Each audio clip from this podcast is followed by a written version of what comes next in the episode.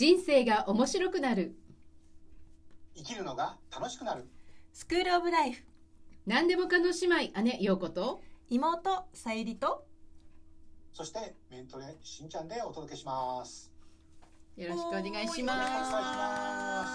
す。今日はオンラインです。はい、そう、私たち2人はリアルですっていう感じですけどね。姉妹はリアルです。はい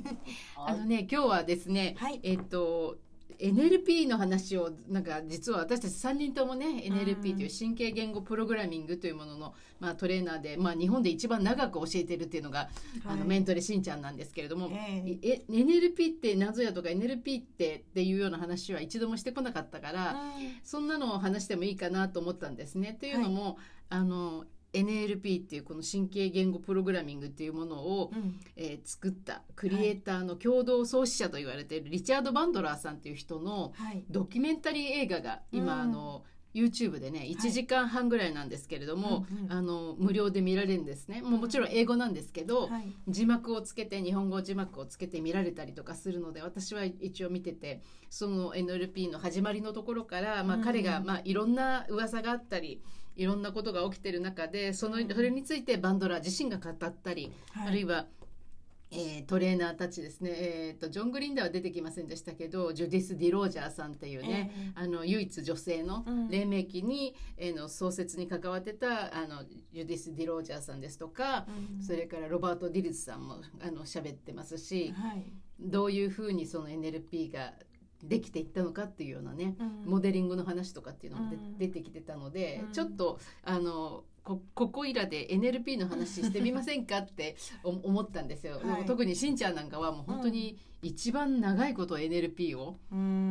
日本で一番長くやってんじゃないですかって思うぐらいだから、どうですか？一人ですよね。どうでしょうね、続けてやってるって意味ではそうかもしれませんね。39年目って言ってませんでした？先日。そんな長いの？って言ってませんでした？一番最初にね、友人から聞いたのが、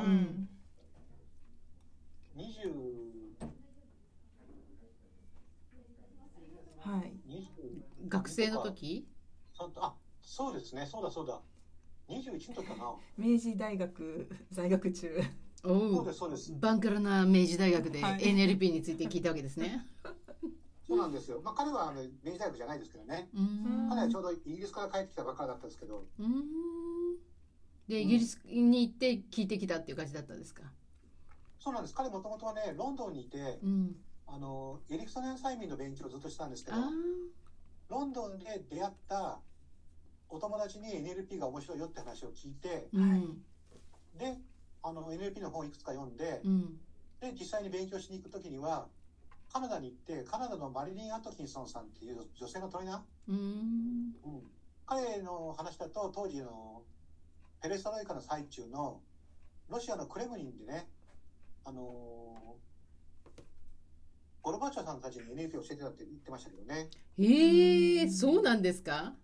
知りませんでした、そういう人。私知りませんでした。そのカナダのトレーナーがゴルバチョフさんに NLP を教えてるっていうのは知りませんでしたね。だからゴルバチョフさんがね、いろいろ、まあ、内政的にはあんまり評価高くなかったですけど、外交的にはね、すごく世界平和とか、統合された世界っていうのをやったじゃないですか。ノーベル平和賞もらいましたしね。核軍縮やったのも彼ですよね。そうですね。なんだったっけね、なんとかっていう名前のいや、略した文字のこと忘れちゃいましたけど。スタートですか？スタート条約？違いました？スタートじゃなかったですか？スタートだっけ？サルトっていう名前じゃなかったですね。まあ、そんなようなことやった人でね、そういうペレストライカとか、特にね、画期的だったなと思うのはグラスチノスチって言って情報公開だったんですよね。で、ああいうものの背景にはもしかしたら NLP の、一個一個のスキルじゃなくて、NLP のバックボーンとしての発想があったんじゃないかなとか。なるほどね。それが全てとは思わないけど、そういう統合的な考え方とかね。連帯的な考え方っていうのがあったのかなって気がしますけどね。分からなくもないっていう感じですよね。このそうそうバンドラーのその YouTube ビデオの中でね、どうしてその神経言語プログラミングができていったのかっていう話をね、はい、バンドラーが語っている、まあ、もう一人ジョン・グリンダーさんっていうね、人もいて、この2人が始まりのところにいたメインの2人なんですけど、はい、まだ大学生だったバンドラーが、何かを学ぶんだったらこっちのキャンパスに行けって言われて、知ってます？なんか私もちょっと名所の名前は出てこないんですけど、その新しい学部かなんかの方の、に呼ばれて行ったらまだ校舎ができてなくて、そしてっていうようなところに行って、でそこにはなんかいろんな家があって、はい、余ってる家を貸してあげようみたいなこと言われて、余ってる家がある人種がいるんだと思って驚いたっていうねでもその辺にそのなんだっけ、バージニア・サティアさんがたまに来るけど、火を起こしたりとか、そのもう山の中の森の中みたいなところだから、そういうその生活のもろもろができないから、助けてあげてくれっていうふうに頼まれたみたいな話をねしていましたね、そのバンドラが。でそのバージニア・サティアさんっていうのが家族療法の祖母と言われて、NLP の、の始まりのね部分で魔法のようにコミュニケーションを使って、そして人々の、課題を問題を癒していくっていうことをしている人たちがどんなふうにやっているのかっていうのを、引き出して、そのやり方を型を引き出して誰でも使えるようにするというのが、まあ、NLP ですけど、その辺はしんちゃんにちゃんと説明してもらった方がいいのかもしれないけどいや多分ね、そういう初めの頃の話ってあまりないのかもしれません。多分 NLP って、優秀なセラピストを研究しました、ベストプラクティスを探りましたみたいなところで終わっちゃってると思うんですけど、そうですね、なんか、どうぞ。僕がねアメリカで彼のセミナーを受けた時に彼が言ってた中には、幸せっていうことについてすごく関心があって、幸せになりたいっていうことで、幸せになるためには心のことを勉強しなきゃと思って、心のことは心理学だろうと思って心理学の勉強したんだけど、面白い表現したんですけど、心理学のことを勉強したら最終的に行き着いたのが、DSM-5 とかいう、精神疾患者のため、精神疾患の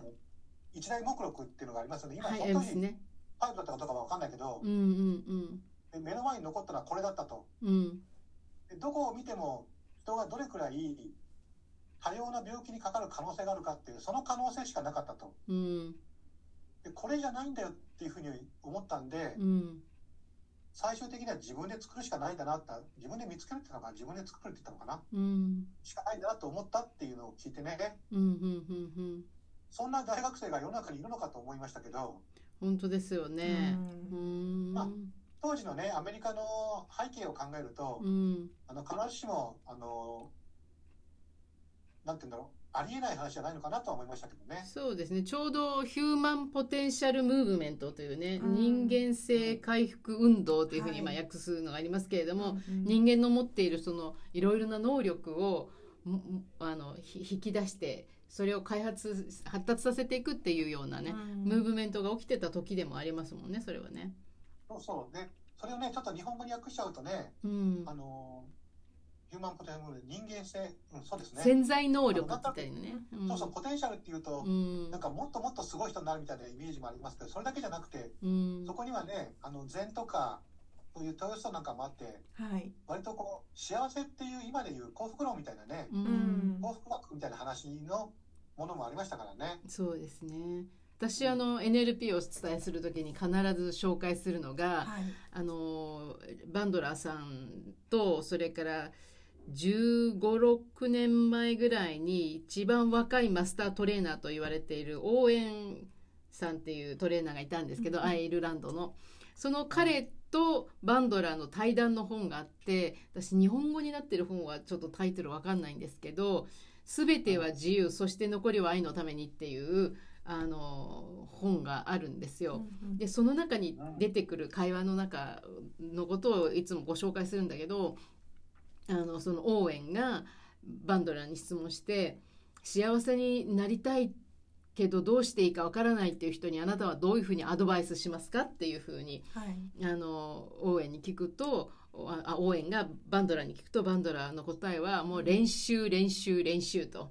で幸せになりたいって言いながら下向いてうつむき加減で、幸せになりたいけどどうせ俺はとか言って内側のことでね、自分の内的な対話がそのネガティブなものだったら幸せになれるわけがないから、うん、ちゃんと胸を張って空を仰いでよしみたいな、うん、そういうそのポジティブな声かけを自分にするっていう練習を続ける、まあ、練習ってプラクティスプラクティスプラクティスなんですけど、はい、日本語だと練習って言いますけど、私よく実践練習って言うんですけど、まあ、実践するという意味も含めて、なるほどなるほど、実践実践、ね、実践か練習練習練習っていうことなんですけど、プラクティショナーと同じね、そうですそうですそうですよね、うん、そのことをねいつもなんかお伝えしてるんですけどね、うん、だからそうバンドラーがし、うん、幸せになることに注目してたっていうのは知りませんでした、私。あ、それ言ってました、そうやってね。でもなんか手元に残る、最初に最後に手元に残ったのはこれじゃないっていう本だったっていうのはちょっと彼らしい表現だなと思ってね。はい、そうですね。そのね、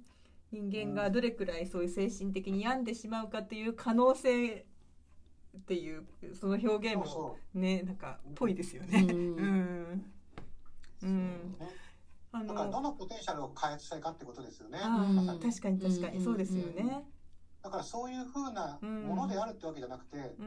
それは無意識も含めてチョイスの結果だとして、じゃあ何をチョイスしてどういうところに行きたいかっていうことに対して、意図的にできるっていうのが一つ NLP のね、大きな魅力でもあると思いますし、そうですね。What works っていうのが NLP っていうので、何がうまくいくこと、正しいとか間違ってるとかそういうことじゃなくて、うまくいくやり方っていうのをね、なんていうの引き出して誰にでも使えるようにするっていうのが NLP っていうね、感じですもんね。そうですよね。最近はね、こうそれって本当に機能してるみたいなね表現も随分こう通じるようになりましたけどね、日本でもね。前はそうなのかって、なんかこれが正しい、1234ってやったら5になるのが正しいみたいなのが多かったですもんね。丸か×かっていうのとかね。なんだかこう私も NLP をまあ自分自身も学んで随分になりますし、まあお伝えさせていただいている立場で、まあ鈴木さんと一緒に活動している中で、ね学んでいただいた方のその後っていうところでね、お会いすることもあるんですけれども。NLP ってこうツールボックスって、ね、よく言われますよね、まあ、いろんなこうノウハウとスキルっていうものがあって、心意気だけで変わるんじゃなくてやり方があるっていうようなところ、大きな特徴だと思うんですが、結構な割合で、まあ、いろんな学んでやり方があるっていうのも分かってよかったんだけど、やっぱりその背景とか考え方、それがいまだにずっと役立ってるっていうようなことを聞く声が結構やっぱり大きいなって思いますね。今そのお姉さんが言ってたように、じゃあ何が効果的なの、正しい間違いというよりもというようなところであったりとか、そうですね。ダメだ。はい。だからこうよくね、日本だと、まあ、外国のトレーナーの方たちがね、かえって逆流的に言うことが多いけど、人生のねアティチュードとしてこう、合気道のような生き方とかね、たり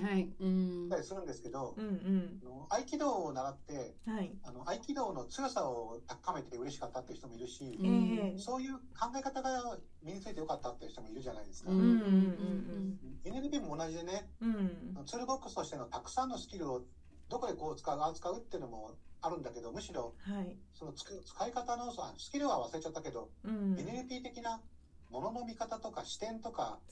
どう関わるかっていうアティチュードってことについてはすごく勉強になってるし、今でもそうだって人は結構いますからね。私がその NLP をお伝えするときにもう一つ必ず伝えるのが、バンドラーの言葉で、NLP はアティチュードであると、NLP は態度であるっていうふうにですね、その態度っていうのは人に対するリスペクト、はい、尊敬ですよね。それと、好奇心、この2つの態度であって、そしてその後に続いてくるのが技術であるというようなね、単なるテクニックの意識ですかっていうこととは違うんだよということをおっしゃいますよね。で、この、アルタードステイツっていうですね、変性意識と訳せますけれども、っていうタイトルのこのドキュメンタリー1時間半ありますけど、その中でもバンドラーが言うんですが、NLP っていうのは人を操るもんだって言ってる人たちがいるけど、それは俺が教えたものとは違うんだよと。NLP は人を操るもんじゃないんだよ、だから自分にまず使わないと意味がないみたいなようなね、そんな発言もね、してますね。バンドラさんは最初の頃から NLP はアティチュードであるっていうのと NLP はメソドロジーであるっていうのと、もう一つ言ってますよね。3つ目何だったか今ど忘れしちゃいましたけど、認識論、それはグリンダーか、認識論っていうのも言ってたと思いますね。エピステモロジーっていう言葉が出てくるので、もう今はねあんまりその辺のことは扱わないので、僕も忘れちゃいましたけど、ちょっと思い出したので、ね、言いたいなと思いますけどね。そう、なんかそこの部分のところをしっかりと抑えてるかどうかが大きな違いですね。本当に表面的なテクニックのところだけの、道具箱と思っていると、本当に表面的な結果は、目先の結果は出せても、長い目で見た時の、利益、関わる全ての人にとっての利益が損なわれることもあるので、それはすごく大事な部分なんだけど、バンドラーも言ってるように、その人を操る系、こうやったらこんな風に売れるとか、こうやったらこんな風にナンパができる的なように使っちゃう人たちももちろん いるわけなので、NLP 大嫌いですっていう人が出てきちゃったりとかするっていうのは、そういうことなのかなと思ったりしますけどね。まあね、そういう道具であるならば、道具はどういう人が何に対して使うかっていうことで全然変わってくるわけですよね。そうですよね。本当そう思いますね。マンドラさんがね考えていたことっていうのでね、結構大切なんだけど、今はなんかあんまりこう教えてもらうチャンスがなくなっちゃったっていうのがこういくつかありますよね。NLP を知らない人にとってはわからないと思いますけど、 NLP の中にね、いくつかのスキルの中に、相手が主に使ってるね、五感情報の、有意図みたいなものを使って相手の、要するに認知のパターンをしようっていうのがあるんだけど、それをね、なんとなく彼はね、これタイプ分けじゃないんだよって言ってたんですよ。むしろ目の前のリアリティの中で起きてることを観察する時の足がかりではあるけど、タイプ論じゃないから。だけどね、アメリカですらね、視覚が優位の人にはこう接しなさいとか、聴覚が優位の人に構成しなさいとか、身体感覚が優位の人に構成しなさいとか、AD っていうね、思考が優位に立つ人に対しては構成しなさいっていうタイプ論になっちゃってて、目の前のリアリティを見失ってね、人をパターンっていう箱にはめてかかるって言ったら、このことなんかも忘れた方がいいって言ってましたからね、彼は。本当にそうですね。そういうふうにNLP がちた人に視覚型ですかみたいに言ってくる人がいや、そういうのないよっていう話をよくしますけど、なんかそういうふうになんかこ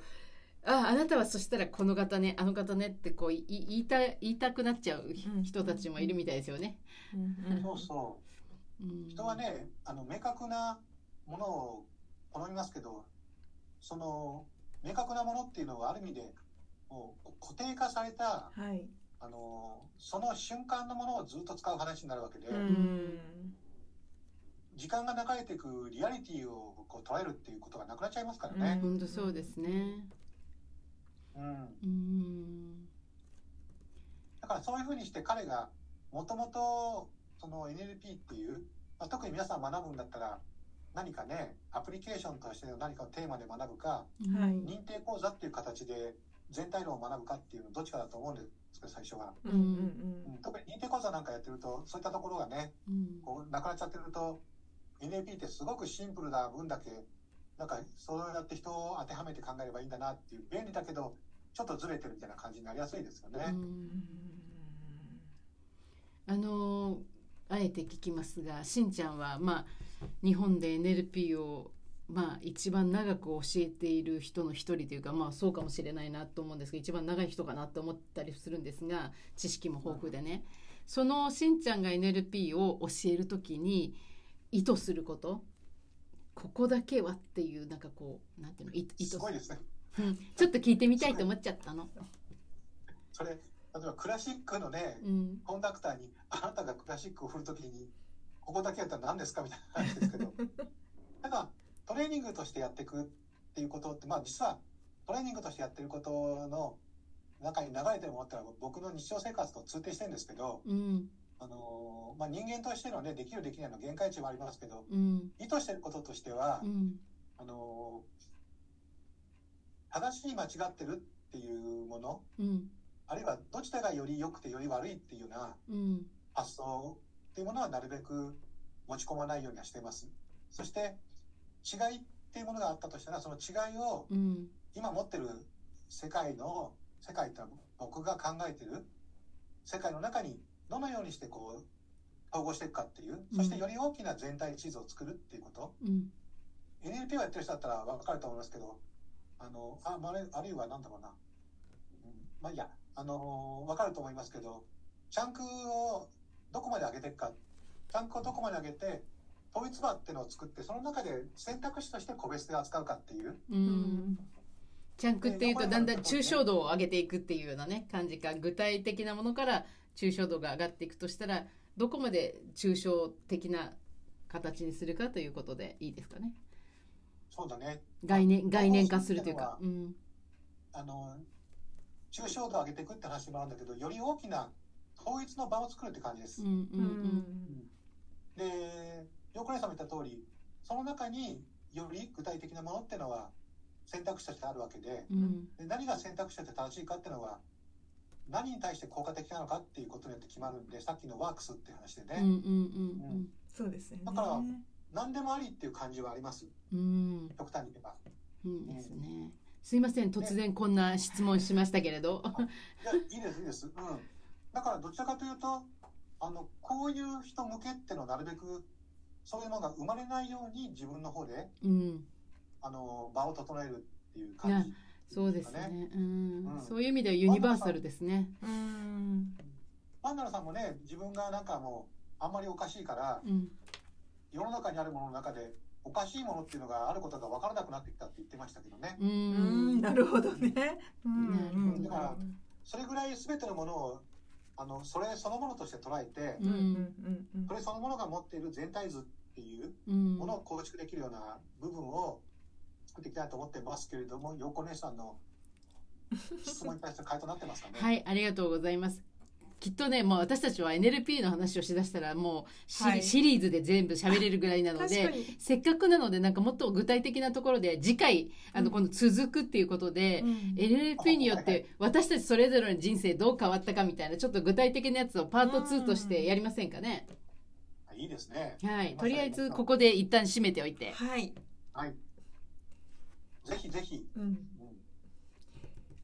この今日お話ししたことを NLP をすでにね学んだ方もね聞いていただくかもしれないし、なんかこう聞いたことあるけどっていうような方にもね、何かこう次のきっかけになっていると嬉しいなというも思った回でございました。皆さんね、どんな感想があったでしょうか。ちょっと次回もお楽しみにいただきたいなと思いますけれども、はい、今日のスクールオブライフいかがでしたか？あなたのグッドライフにお役に立てれば幸いです。あなたが楽しんだ分だけ豊かな毎日が訪れます。それでは、次回もお楽しみに。ではまた続きものです。To be continued